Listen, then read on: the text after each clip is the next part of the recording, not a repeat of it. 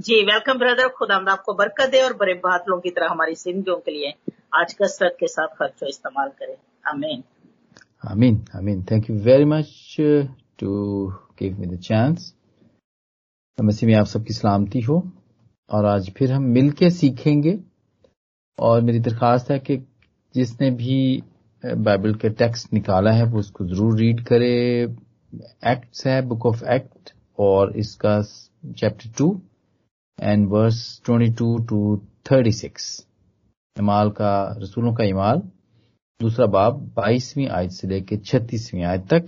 जी मेरे प्यारे जीजो जैसा कि आज हम इसमें देख रहे हैं, इसमें जितनी भी चीज़ें पाई जाती हैं ये हमें पूरा बाइबल का एक पैगाम है यहाँ पर जो कि हमें यहाँ पर मिलता है इस रीडिंग के अंदर। और सेंट्रल पैगाम क्या है बाइबल का? खुशखबरी है कि आसमान की बादशाही नज़दीक है और हम सब उसमें शामिल होने की तैयारी करें। लेकिन सबसे पहले हमें इस बात को याद रखना चाहिए कि आसमान की बादशाही में जाने के लिए जिन जिन बातों का, जिन चीज़ों का, जिस एटीट्यूड का हमें ज़रूरत है, वो होना चाहिए, वो हमारे पास होना चाहिए वो हम में होना चाहिए। और सबसे बड़ी बात, उसमें ईमान पाया जाता है फेथ पाया जाता है। और आज हम फेथ पे भी बात करेंगे और इसके अलावा एक बहुत बड़ी बुनियादी बात जो कि हम अपनी कलिसियाओं में करते हैं जिस पे हमारा ईमान होता है, उन चीज़ों के ऊपर हमारा ईमान होता है, उसको आज हम सीखेंगे। इससे पहले भी बहुत बुनियादी बातें हम सीख चुके हैं, जिसमें लॉर्ड्स प्रेयर भी थी, जिसमें दस हुक्म भी थे। और आज हम बात करेंगे ईमान की बुनियाद किन चीज़ों पर है, यानी अकीदे के ऊपर बात करेंगे, क्रीड के ऊपर बात करेंगे। और दुनिया में सब जितने भी दुनिया में रहने वाले हैं, उनका कोई ना कोई किसी ना किसी बात पर उनका बिलीफ है या उनका कोई ना कोई बिलीव है ईमान है उनका। और इवन के जो ये लोग ये कहते हैं कि उनका किसी बात पे जो ईमान नहीं है जिनको के बोलते हैं उनका भी ईमान उनका भी ये ईमान है एक्चुअली वो जो कहते हैं ना हमें हमारा जी किसी के हम किसी को नहीं मानते हमारा कोई मज़हब नहीं है। उनका भी, भी ये बिलीफ है एक्चुअली और जितनी भी कौमें या जितने भी मजाहब हैं दुनिया के अंदर उनका कोई ना कोई ईमान की कोई ना कोई उनकी आ, कोई ना कोई बुनियाद है उनकी। इसके अंदर हिंदू भी हैं सिख भी हैं मुसलमान भी हैं और क्रिश्चियन हमारे तो हैं ही इस जो कि आज हम मिलकर सीख रहे हैं। और इसके अलावा जितने भी मजाहब पाए जाते हैं जैसे कि मैंने पहले कहा उनका कोई ना कोई अकीदा है। और आज हम इसी अकीदे के बारे में, जो कि मसीही अकीदा है। हम भी ईमान रखते हैं, ये हमारे ईमान की बात है। हर एक का अपना अपना ईमान है, हमारा भी अपना ईमान है। और हमारा हमारा ईमान किन बातों पर है? या हमारे ईमान की बुनियाद क्या है? वो ही आज हम मुख्तसर तौर पर सीखेंगे। क्रीडो, जो कि लैटिन क्रेडो से निकला है, जिसको अकीदा बोल हम कहते हैं। वो आ, ये ये है क्या एक्चुअली स्टेटमेंट्स हैं जिनके ऊपर हम ईमान रखते हैं। सारी डिनोमिनेशन जितनी भी क्रिश्चियन डिनोमिनेशन हैं वो इन अकीदे सारी इन सारी बातों पे ट्वेल्व जितने भी स्टेटमेंट्स मैंने बताई उनके ऊपर या उनमें से कुछ कम पे ईमान रखती है। हमारा ईमान अकीदे के ऊपर नहीं है हमारा ईमान तो पाकलाम के ऊपर है, खुदावन के ऊपर है, और उन सारी बातों के ऊपर जिनका आज हम सीखेंगे। लेकिन ये उनकी समरी है। हम कह सकते हैं जी रसूलों का अकीदा जो है, वो पूरे हमारे ईमान की समरी है। और ये ईयर 145 एडी में हुआ। इसको कायम, इसमें, इसको बनाया गया, इसको फॉर्म किया गया। ये क्लीसिया, जब उस वक्त की जो क्लीसिया थी, जो अर्ली जो चर्च था, उसने इसको किया और ये बाइबल में से ये लिया गया। वो क्यों बनाया? इसकी ज़रूरत क्या पेश आई? क्यों इसको तरतीब दिया गया? मेरे चीज़ों ये वो वक्त था, जबकि सबके अपने अपने खुदा थे। बुत परस्ती बहुत थी। और इवन के जो चलते फिरते लोग हुआ करते थे, खास तौर पर, वहाँ के गवर्नर्स जो हुआ करते थे, हाकम जो हुआ करते थे उनको भी मानने वाले थे। और उनको भी मानने का एक अकीदा हुआ करता था। जैसे कि नीरो बादशाह था। उस, उसको मानने वाले जितने भी थे, वो वो ओत उठाया करते थे कि हम उसके वफादार हैं। वो एक एक खुदा की हैसियत रखता था उस जमाने के अंदर। लेकिन जैसे कि मैंने कहा कि बुद्ध परस्ती बहुत थी, सबके अपने अपने खुदा थे और सबके अपने अपने अकीदे थे उनके मुताबिक। कोई बारिश लाने वाली देवी की प्रस्तश करता था, कोई सूरज की प्रस्तश करता था, कोई पहाड़ों की करता था, और इस तरह के और बहुत सारे। बड़ा ज़रूरी था कि मसीही, जो कि बिल्कुल ब्रांड न्यू उस वक्त, ये ये ये फिरका था, या तबका था ये, बड़ा ज़रूरी था कि इसको डिफाइन किया जाए कि ये उनसे अलग है। और कैसे अलग है? वो सारी बातें जो इसके अंदर लिखी हुई हैं, इस क्रीड के अंदर लिखी हुई हैं। स्टेटमेंट्स हैं जितनी भी, वो दूसरे जितने भी मजाहब हैं, जितने भी दूसरे खुदा को प्रस्तश करने वाले हैं, दूसरे खुदाओं को, ये उनसे फ़र्क है। ये डिफाइन करता है। और इसको समझना, अपने मसीहत को समझना खुद भी समझना और दूसरों को भी बताना। अगर कोई पूछ ले तो उसको भी बताना के लिए ये बड़ा ज़रूरी था कि इसको इसको इकट्ठा किया जाए और उसको आ, कहा जाए। जी मेरे चीज़ों और रसूलों का अकीदा जो है मैं जैसे कि मैंने कहा कि इसके अलावा भी अकीदे हैं जिन पे आज हम बात नहीं कर रहे हैं। हम सिर्फ़ आज अपोस्टल क्रीड के ऊपर ही बात कर रहे हैं और बिल्कुल शुरू का स्टार्ट का बिल्कुल स्टार्टिंग के अंदर, जैसे कि मैंने कहा कि वन फोर्टी, ये दूसरी सदी का है ये। और ये हज़ारों साल पहले का more than two thousand year तो अभी भी ये चल रहा है। अभी भी हमारा ईमान जो है, वो जितनी भी ये स्टेट स्टेटमेंट्स हैं, इनके ऊपर है, इनसे इधर उधर नहीं हुआ है। बिल्कुल उसके मुताबिक है। जी मेरे अज़ीज़ जैसे कि कहा जाता है, ये रसूलों का अकीदा है तो ये रसूलों ने इसको नहीं बनाया, उन्होंने इसको तरतीब नहीं दिया। ये तो उनके बाद सौ सालों के बाद इसको तरतीब दिया गया है। और ये रसूलों का अकीदा इसको इसलिए कहा जाता है कि ये वो स्टेटमेंट है जो कि उन्होंने कायम रखी थी। रसूलों ने इनको कायम रखा था। जैसे कि हमने आज के हवाले में भी पढ़ा है, माल के दूसरे बाप की बाईसवीं आयत में। तो यहाँ पे हमें इसकी पिक्चर मिलती है, इस हवाले के अंदर।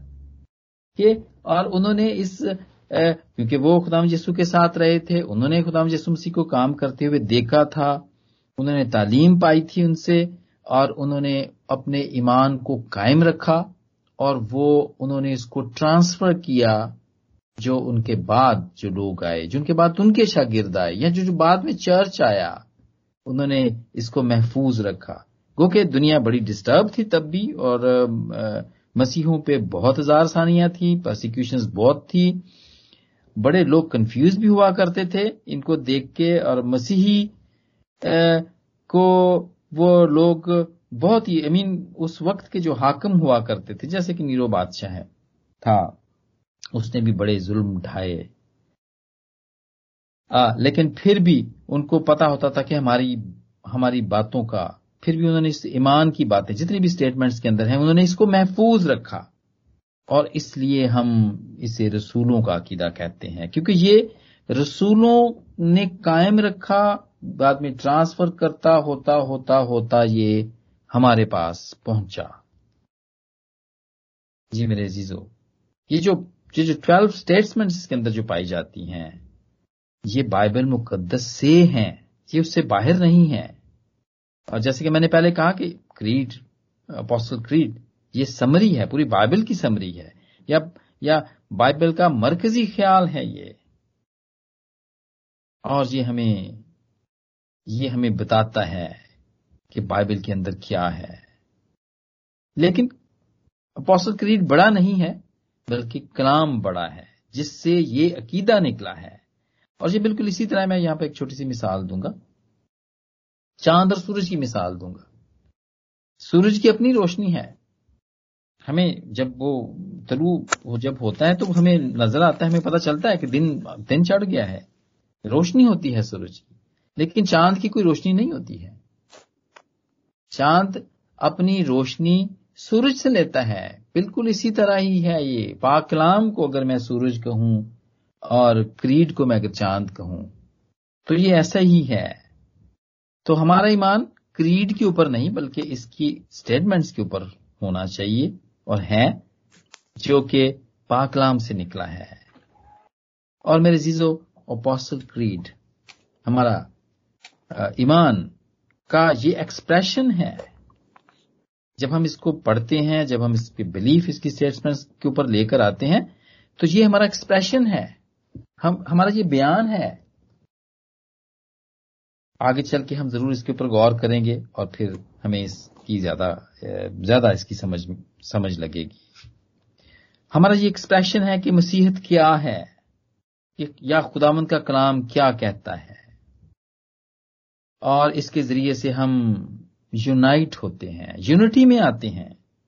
जितने भी दुनिया के अंदर क्रिश्चियन डिनोमिनेशंस हैं खासतौर पर एंग्लिकन्स या प्रोटेस्टेंट्स ऑर्थोडॉक्स चर्चेज हैं रोमन कैथलिक्स हैं और इनकी आगे जितनी भी शाखें हैं, वो सब इसको फॉलो करते हैं। या इनकी बहुत सारी स्टेटमेंट्स को वो फॉलो करते हैं।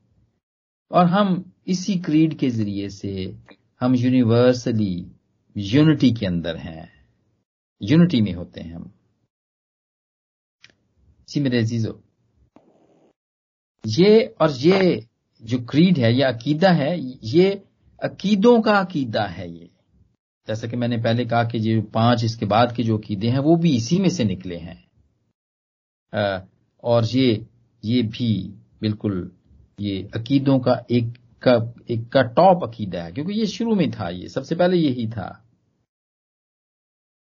और दवायरबानी बेसिक है मसीहत के अंदर, लॉर्ड्स प्रेयर, टेन कमांडमेंट्स, मुबारकबादियाँ, इसी तरह ये भी इज़ वेरी बेसिक ये हमें आना चाहिए। संडे स्कूल्स में हम ये सीखते रहे और जो आजकल भी जो मसीहत में नया नया आता है उस, उसको दवायर बानी हम एक्सपेक्ट करते हैं कि उसको लॉर्ड्स प्रेयर आनी चाहिए उसको दस हुक्म आने चाहिए उसको मुबारकबादियाँ आनी चाहिए और उसको अकीदा। अकीदे का उसको पता होना चाहिए उसको आना चाहिए ये। तो this is the basic of the Christianity और जब तक ये नहीं आता ये इसका पता नहीं है तो फिर ज़रूरत है उसको सीखने की।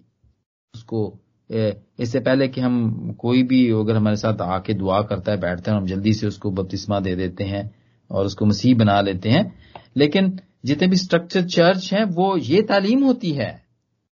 अगर कोई भी खुदामंद के खानदान में, मसीहत में शामिल होना चाहता है तो वो इसको मेक श्योर sure करते हैं कि इन सब बातों का उनको पता हो, समझ में हो, उनका कोई सवाल ना हो। जैसे कि दस हुक्मों का, को पता होना चाहिए, जो भी मसीह खानदान के अंदर नया आता है, नई नई एंट्री होती है, उसको दुआ रबानी आनी चाहिए, उसको बियाटीट्यूड्स आनी चाहिए उससे और उससे अकीदा भी उसका पता होना चाहिए कि अकीदा क्या है ये। क्योंकि सारे, जैसे कि मैंने पहले भी कहा कि दुनिया में हर एक मज़हब का अपना अपना अकीदा है बुत परस्तों का भी अपना अकीदा है, लेकिन मसीहत का क्या अकीदा है या क्या क्रीड है या क्या बिलीफ है? वो वो हमें आना चाहिए। और ये कब कहा जाता है? कब कब इसको हम अकीदे को इकरार करते हैं? इकरार है बिल्कुल किरार के ऊपर भी हमने सीख चुके हैं। ये वैसे तो स्ट्रक्चर चर्च हर इबादत के अंदर इस, इसको दोहराते हैं हर मीटिंग के अंदर इसको बोलते हैं। अपने ईमान का इकरार करते हैं और ये वो क्लेम करते हैं ये बताते हैं कि ये है हम ये स्टेटमेंट्स हैं जिसके ऊपर हमारा ईमान है। तो हर इबादत के अंदर हमारी इबादत जो रोज होती है रात को हम उसके अंदर इसको इस, इसको कहते हैं इकरार करते हैं इन सब बातों का। खास तौर पर जो होली कम्युनियन की सर्विसेज़ हैं उसके अंदर ये कहा जाता है बैप्टिज्म जिसके होते हैं उससे पहले इसको इसको बुलवाया जाता है जिसका भी बैप्टिज्म होना होता है। उसको उस, उससे ये कहलवाया जाता है या उनके साथ मिलकर इसको पढ़ा जाता है।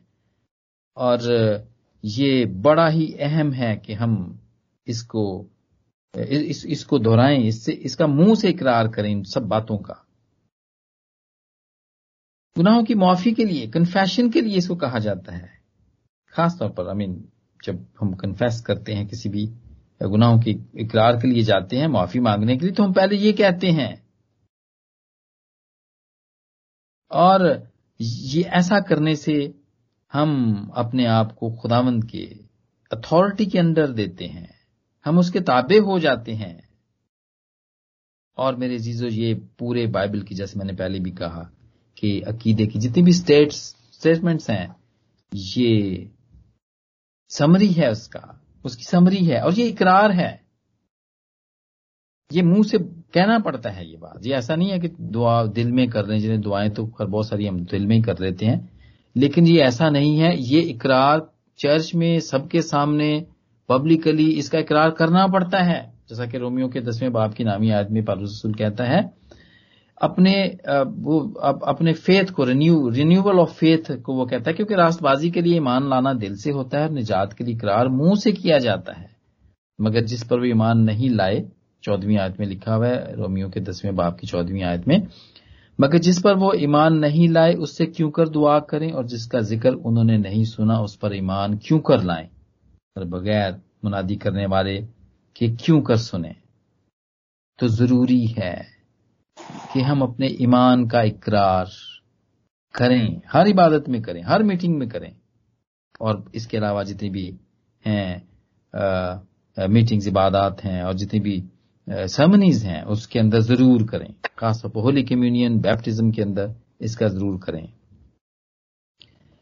और फिर ये अकीदा this is a summary of a Christian faith हमारे ईमान की समरी है। और ये जब हम इसको पढ़ते भी हैं, सुनते भी हैं और उसको समझते हैं तो फिर ये सारी कंफ्यूजन मिटा देता है।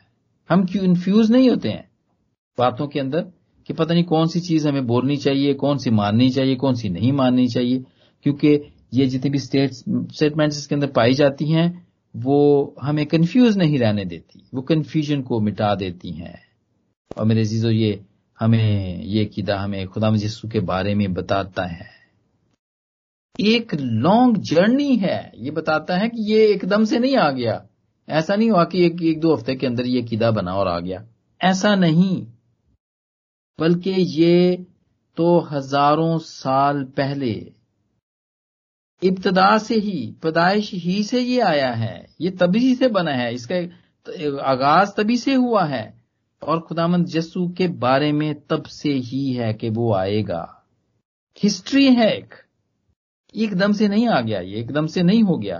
खुदाम यस्सु भी, जैसे कि उसके बारे में कहा गया, हज़ारों साल पहले उसकी पेशन गोइयाँ की गई, उसका प्रोग्राम था आने का। उसके बारे में नबी पेशन गोई करते रहे। स्क्रिप्चर्स में हम पढ़ते हैं। पदाइश से लेके हम पढ़ते हैं, जब तक न्यू टेस्टमेंट ने जब तक वो खुद नहीं आ गया। कि वो आएगा आएगा आएगा और जब वो आया तो फिर भी, फिर जो बपतिस्मा देने वाला कहता है कि ये देखो, ये है खुदा का बर्रा जो दुनिया के जहाँ उठारे जाता है। आने वाला यही है। वो इस बात का इकरार करता है। और इसलिए खुदाम यसु ने भी उसके बारे में यही कहा था कि दुनिया में जितने भी लोग हैं उनसे सबसे बड़ा योना बपतिस्मा देने वाला है। इससे पहले जितने भी नबी आए, उन्होंने खुदामंद वो इंतज़ार तो करते थे, उन्होंने पेशन गोइयाँ तो की, लेकिन उन्होंने खुदाम यीशु को नहीं देखा था रूबरू।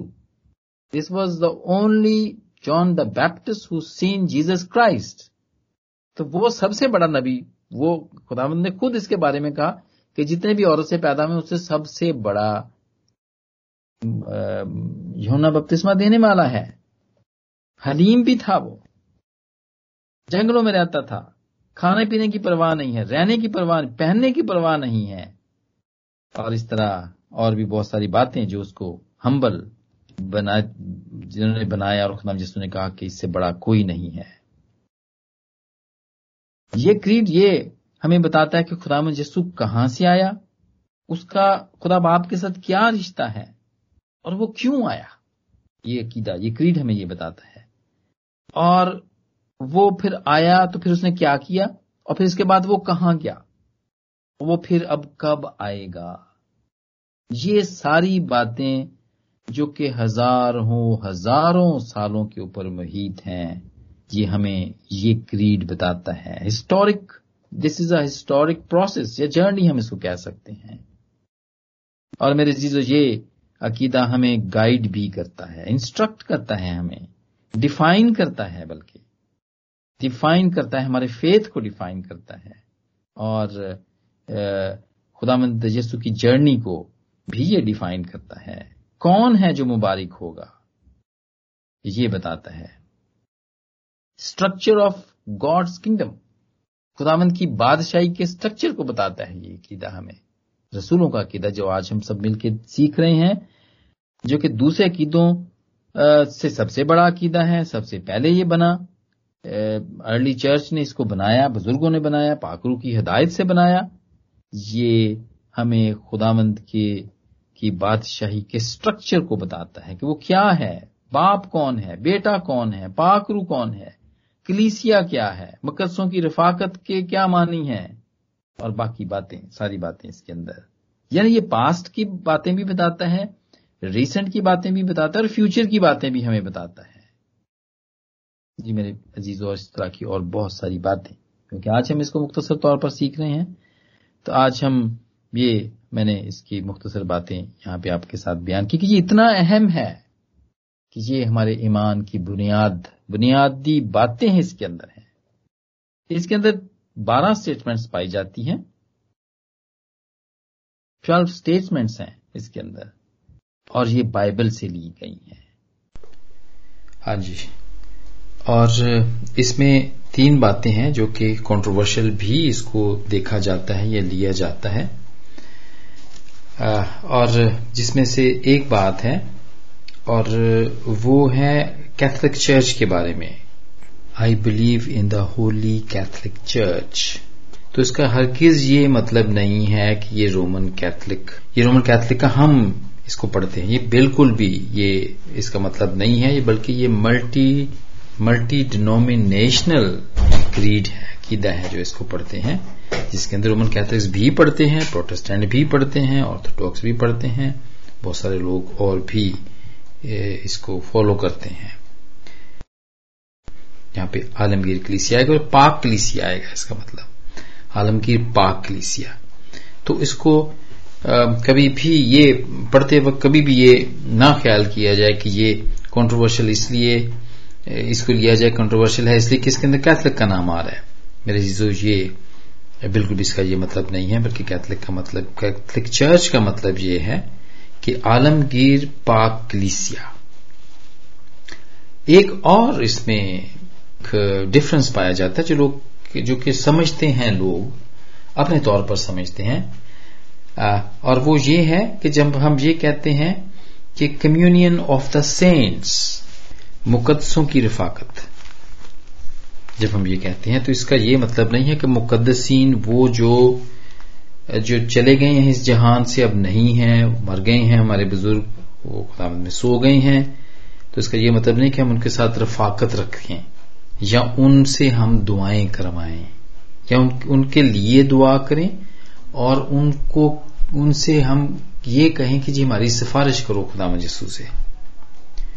तो इसका ये मतलब बिल्कुल भी नहीं है, बल्कि ये मुकदसिन की जो रफाकत है, वो वो मुकदसिन है जो कि हैं, जो कि जो कि आपके आसपास हैं, आप जिस ग्रुप में बैठते हैं, वो हैं आपके मुकदसिन ये उनकी रफाकत है, जहाँ पे बैठ के आप मुकदस महफल को आप लगाते हो, गीत जबूर गाते हो, वो आपके लिए दुआ करते हैं, आप उनके लिए दुआ करते हो, आप उनसे कलाम सुनते हो, शेयर करते हो आप। This is the communion of the saints और खुदावंद ने हम सबको सेंट का दर्जा दिया है। जो भी खुदावंद के क्राइटेरिया पे पूरा उतरता है वो सब खुदावंद शाही कानों का फिरका। पत्र रसूल अपने पहले खत में लिखता है, हम देखते हैं दूसरे बाप की नामी आयत में देखते हैं। लेकिन तुम एक बरगजीदा नस्ल, शाही काहनों का फिरका मुकदस कौम और ऐसी उम्मत हो जो खुदा की खास मलकियत है। मेरे अज़ीज़ ये हैं मुकदसिन जो हमारे आसपास हैं। तो ये मुकदस मुकदसीन की रफाकत ये है, जो यहाँ इस ज़मीन के ऊपर है, जिनके साथ मिलकर हम मुकदस रफाकत को कायम करते हैं। और फिर एक और भी इसके अंदर पाया जाता है डिफरेंस पाया जाता है या इसके अंदर वेरिएशन कह सकते हैं या कंट्रोवर्सी कह सकते हैं। और वो कंट्रोवर्सी है आलम अरवा में उतर गया। आ, या आप उसमें ये भी इंग्लिश में लिखा हुआ है कि ही डिसेंडेड टू हेल यानी कि वो दो जख या बरजख में चला गया। तो ये लगता तो ऐसा ही है कि जब उसने कोई गुनाह नहीं किया था तो उसको दो जख में जाने की क्या ज़रूरत थी? कुछ लोग उसको ऐसे समझते हैं, लेकिन इसका ये हरगिज मतलब नहीं है कि वो दो जख में गया, वो कादरे मुतलिक है। तो जहाँ चाहे जा सकता है। सिदरक मिसक अब्दुल नजू के साथ आग की भट्टी में जा सकता है, जो कि दस गुना बढ़ा दी गई थी जो कि उनको फेंकने वाले जो लोग थे वो मर गए थे। तो अगर वो आग की भट्टी में जा सकता है तो वो हर जगह ही जा सकता है। वो बरजक में भी जा सकता है, वो हेल में भी जा सकता है। और अगर वो नहीं जा सकता तो फिर तो वो खुदा ना हुआ फिर वो। तो कातर मुतरक ना हुआ वो। इसलिए हमारा ईमान है कि वो हर जगह जा सकता है। तो इस बात को बिल्कुल भी कंट्रोवर्शियल नहीं बनाना चाहिए कि वो वहाँ नहीं गया था या वहाँ नहीं वो जा सकता, क्योंकि उसने कौन सा गुनाह किया था। वो जहाँ चाहे वहाँ जा सकता है वो, क्योंकि ये पूरी कायनात उसकी उसकी बनाई हुई है। हाँ जी। और खासतौर पर जब वो इस दुनिया के अंदर आया तो ये तो दुनिया ही फुल ऑफ़ सिनर्स थी। और वो उसने खुद कहा था कि मैं तो आया ही गुनहगारों के लिए हूँ, कि मैं गुनहगारों को निजात देने और ज़िंदगी देने आया हूँ, बल्कि कसरत की ज़िंदगी देने आया हूँ। तो इसको कंट्रोवर्शियल नहीं होना चाहिए और इसको क्लियर होना चाहिए। लेकिन फिर भी अगर आपको, फिर भी कभी ऐसा कोई हो कि आपको कोई पॉइंट इसमें नहीं मिलता क्लियर नहीं होता है जेन नहीं इसको मानते, मानने के लिए तैयार होता है तो प्लीज़ ज़रूर अपने अपने पादी साहबान के पास जाएँ, अपने फादर्स जी के पास जाएँ। बहुत सारे आलम हैं और खास तौर पर देखें आप आपको बहुत सारा मवाद ऑनलाइन मिल जाएगा, आप वहाँ जाके इसके बारे में ज़रूर पढ़ें। तो इसके ऊपर कोई भी कंट्रोवर्सी नहीं होनी चाहिए हमारी बल्कि हमें ये ये, इस बात पे ईमान होना चाहिए कि खुदावंद हमारा खुदावंद है, उस, वो वो आया, उसने हमें छुड़वाया, वो जिस तरह आया, जो उसने काम किया मसरूबियत का काम किया, वो हमारी निजात के लिए किया। और उसके बाद वो वो मर गया, ज़िंदा हुआ और फिर वो आसमान पर चला गया। तो ये बातें हैं सारी इस अकीदे के अंदर, जब आप इसको पढ़ते हैं, जब आप इसको दोहराते हैं तो ये आपका सेंट्रल फेथ है, ये बुनियाद है। ये पिलर्स हैं आपके ईमान के। तो आइए मिल के सारे रसूलों का अकीदा दोहराएँ। कॉमन है ये नकाया का भी है इसके अंदर अकीदा। और उसके बाद मैंने ये कहा कि ये टोटल पाँच हैं जिसके अंदर थोड़ी थोड़ी वेरी वेरिएशन हैं। लेकिन बाइबल मुकदस में पुराने अदा में भी, भी बहुत सारे इकरार पाए जाते हैं बहुत सारे कीदे पाए जाते हैं जो कि हम देखते हैं। सृष्टा के छठे बाप की चौथी आयत में हम देखते हैं कि सुना इसराइल खुदावन तुम्हारा खुदा एक ही खुदा है, और तुम अपने सारे दिल, अपनी सारी जान, अपनी सारी अकल से उसे मोहब्बत रखो। ये भी क्रीड है, ये भी इकरार है। और इस तरह नए अहदनामे के अंदर भी इस तरह की बहुत सारी याद पाई जाती हैं, जो कि हमें ये बताती है कि ये हमारा कीदा है, ये हमारा ईमान है, इस बातों के ऊपर हमारा ईमान है। सो, ये, लेकिन ये ये जो आज हम मिलके सीख रहे हैं, ये सारी बातों का निचोड़ है मेरे जीजो हम देखते हैं कुछ आ, कुछ बातें पुराने हदामे के अंदर से ली गई हैं कुछ नए गॉस्पल्स में से ली गई हैं कुछ लेटर्स पलूस रसूल के लेटर्स में से ली गई हैं कुछ मुकाशवा की किताब में ली गई हैं इसमें से। सो ये जो रसूलों का किदा जो आज हम मिलकर सीख रहे हैं इसमें सारी चीज़ें हैं। पूरी पूरी बाइबल की बातें इसके अंदर पाई जाती हैं जो कि आज हम मिल के देखेंगे कि ये कहाँ कहाँ पर है। तो आइए मिलकर देखते हैं। और इसके बाद आज हम इनके बाद हम अपने ईमान का इकरार रसूलों के कीदे के मुताबिक करेंगे। तो पहले आइए देख, देखते हैं कि इसके अंदर ये बाइबल में से किस तरह कौन कौन सी आयत कहाँ कहाँ से ली गई मुख्तर तौर पर देखते हैं। पढ़ेंगे नहीं लेकिन सिर्फ़ मैं हवाले यहाँ पे दूँगा। कोई लिखना चाहे तो लिख सकता है। और अगर आ, किसी को इसको बाद में भी अगर वो जल्दी जल्दी में ना लिख सके तो ये बाद में भी रिकॉर्डिंग को सुन के आप इसको लिख सकते हैं। कि पहली स्टेटमेंट है इसकी कि मैं ईमान रखता हूँ कि खुदा कादर मुतलिक बाप पर, मैं ईमान रखता हूँ खुदा कादर मुतलिक बाप पर जिसने आसमान और ज़मीन को पैदा किया। ये बाइबल से लिया गया है मेरे अजीजों, और ये पैदाइश के पहले बाब की दूसरी आयत में कि इब्तदा में खुदा ने आसमान और ज़मीन को बनाया। हम देखते हैं और इस तृष्णा के डिट्रॉनमी सिक्स फोर के अंदर ये स्टेटमेंट पाई जाती है। ये बाइबल से ली गई पहली स्टेटमेंट ये हमारा ईमान है कि खुदा ने इब्तदा में आसमान और ज़मीन को बनाया। दूसरी स्टेटमेंट इसके अंदर पाई जाती है जो कि रसूलों के कीदे के अंदर हम देख रहे हैं और वो बाइबल से ली गई है। और दूसरी स्टेटमेंट ये है कि उसके क्लौते बेटे पर हमारा ईमान है उसके क्लौते बेटे हमारे खुदामंद यसु मसीह पर। और ये दी गई है जॉन थ्री सिक्सटीन के अंदर, ये दी गई है। मुकदस यूना की अंजीर तीसरा बाप सोलहवीं आयत से ये ली गई है कि वो उसका क्लौता बेटा था। तीसरी स्टेटमेंट हम हम देख रहे हैं, बारह स्टेटमेंट्स हम देख रहे हैं जो कि रसूलों के कीदे में पाई जाती हैं। और हम ये सीख रहे हैं कि ये कलाम में से ली गई हैं, कलाम से बाहर कुछ भी नहीं है, जिनके ऊपर हमारा ईमान है। तीसरी स्टेटमेंट है जो कुदस की कुदरत से पेट में पड़ा कमारी मरियम से पैदा हुआ। और ये ली गई है ये स्टेटमेंट लुका के पहले बाप की। छब्बीस से लेके थर्टी एट वर्ष में ये पूरा वाक्य पाया जाता है कि वो कमारी मरियम से पैदा हुआ।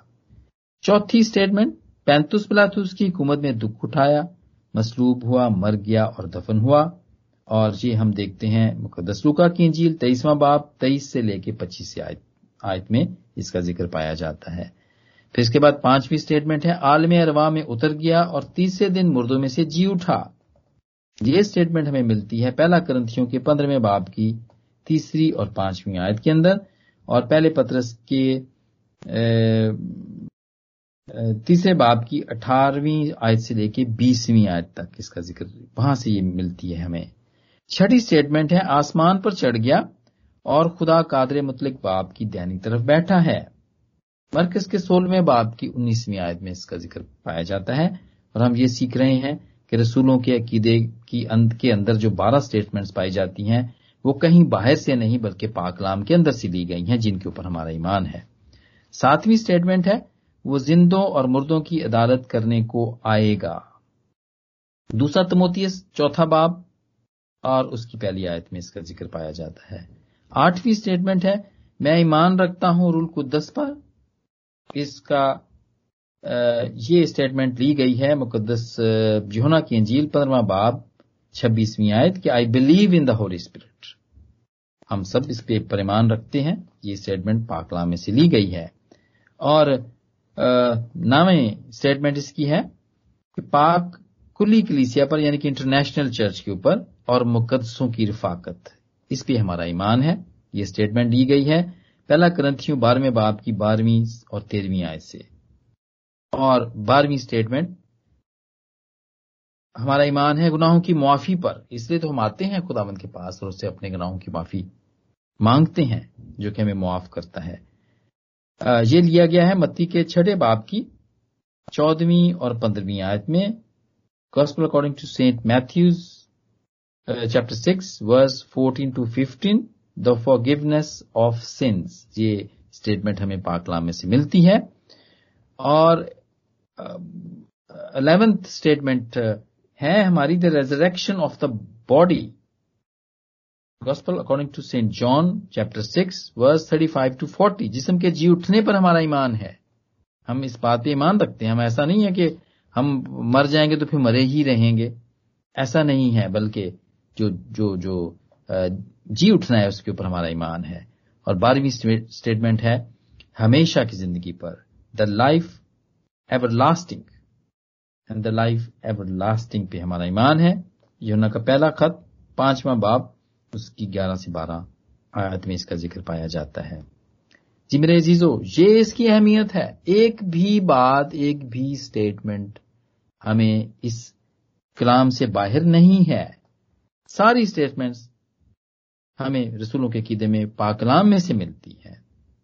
इसलिए ये समरी है पूरे बाइबल की या हमारे ईमान की समरी है। हम इसको ये बड़े बारह स्टेटमेंट्स हैं आसान है हम इसको आ, सीख सकते हैं बयान कर सकते हैं। आमतौर पर तो ये संडे स्कूल के बच्चों को हम जैसे कि समझते हैं कि ये उनका काम ही है तो ये उन्हीं को सीखना चाहिए लेकिन ये हमें खुद भी आना चाहिए ये सारा उनका भी काम है क्योंकि हम बचपन से ये सीखते आए हैं। लेकिन जो लोग बाद में आए हैं, खुदा यसु के पास उनके लिए ज़रूरी है कि वो तो संडे स्कूल में ये उन्होंने नहीं सीखा, उन्होंने संडे स्कूल नहीं किया, लेकिन उनके लिए ज़रूरी है कि ये सीखें because this is very important ये बाइबल की सेंट्रल तालीम है, खुशखबरी है ये, और इसका रूहानी असर है। इसलिए इसका आना बड़ा ज़रूरी है। और यही है ईमान की सारी बातें जो कि हमें मसीही बनाती हैं। जी मेरे जीजो हम जिस तरह रसूलों ने अपने ईमान को महफूज रखा और उन्होंने ट्रांसफ़र किया और यही ईमान ट्रांसफ़र होते होते हम तक पहुँचा, हमें भी ज़रूरी है कि हम भी अपने ईमान को महफूज रखें और हमारे बाद जो आने वाले हैं, नए आने वाले हैं, हमारी नस्लें जो आने वाली हैं, हम भी यही ईमान उनको ट्रांसफ़र करें। और आइए आज मेरे साथ मिलके इस रसूलों के अकीदे को हम दोहराएँगे। आप अपने माइक्स खोल सकते हैं खोलना चाहें नहीं भी खोलना चाहते तो आप ज़रूर मेरे पीछे पीछे ये कहें। हम अपने ईमान का इकरार करें। मैं ईमान रखता हूँ। मैं ईमान रखती हूँ। खुदा कादर मुतलिक बाप पर। खुदा कादर मुतलिक बाप पर। जिसने आसमान और ज़मीन को पैदा किया। पैदा किया। और उसके क्लौते बेटे हमारे खुदा यसु मसीह पर।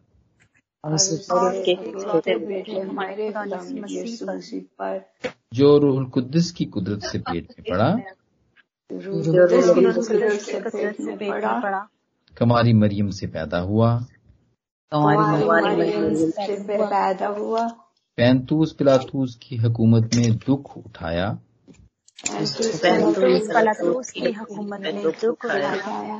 मसलूब हुआ मर गया और दफन हुआ। आलम अरबा में उतर गया। उतर गया। तीसरे दिन मुर्दों में से जी उठा। तीसरे से जी उठा। आसमान पर चढ़ गया और खुदा कादरे मुतलिक बाप की दहनी तरफ़ बैठा है। आसमान पर चढ़ गया और बैठा है। जहाँ से वो जिंदों और मुर्दों की अदालत करने को आएगा। जहाँ से और मुर्दों की अदालत करने को आएगा। मैं ईमान रखता हूँ रूल कुद्दस पर। मैं ईमान कुदस पर। पाक कलीसिया आम पर। मुकदसों की रफाकत। गुनाहों की मुआफी। गुनाहों की माफ़ी जिस्म के जी उठने। और हमेशा की ज़िंदगी पर। और हमेशा ज़िंदगी पर। आमीन। हमारे ईमान को बढ़ाए और हम इसे महफूज रख सकें। तब इसके वसीले से आप सबको बरकत दे। आमीन। आमीन। थैंक यू ब्रदर आदल इस बाबरकत मैसेज के लिए और इस बाबरकत अकीदे के लिए जो आपने आज हम सबको रिपीट करवाया है और जिसके वसीला से, कलाम के वसीला से और इसके वसीला से हम सबने बहुत बरकत पाई है। खुदावन आप पर और ज़्यादा गहरे मुकाशवात को अया करता रहे और जब तक वो आ नहीं जाता, खुदावन हमेशा इसी तरह दुनिया के कोने कोने तक कसरत के साथ खर्चो इस्तेमाल करे और वो हमेशा आप पर, आपके घराने पर, आपकी मिनिस्ट्री पर और हमदो सना की सारी टीम पर अपने फजल वाले खाक को बढ़ाकर आप सबकी राहों को हमवार करें ताकि इस खिदमत के कामों में हमेशा आप सब अफसाइश करते रहें। आमीन।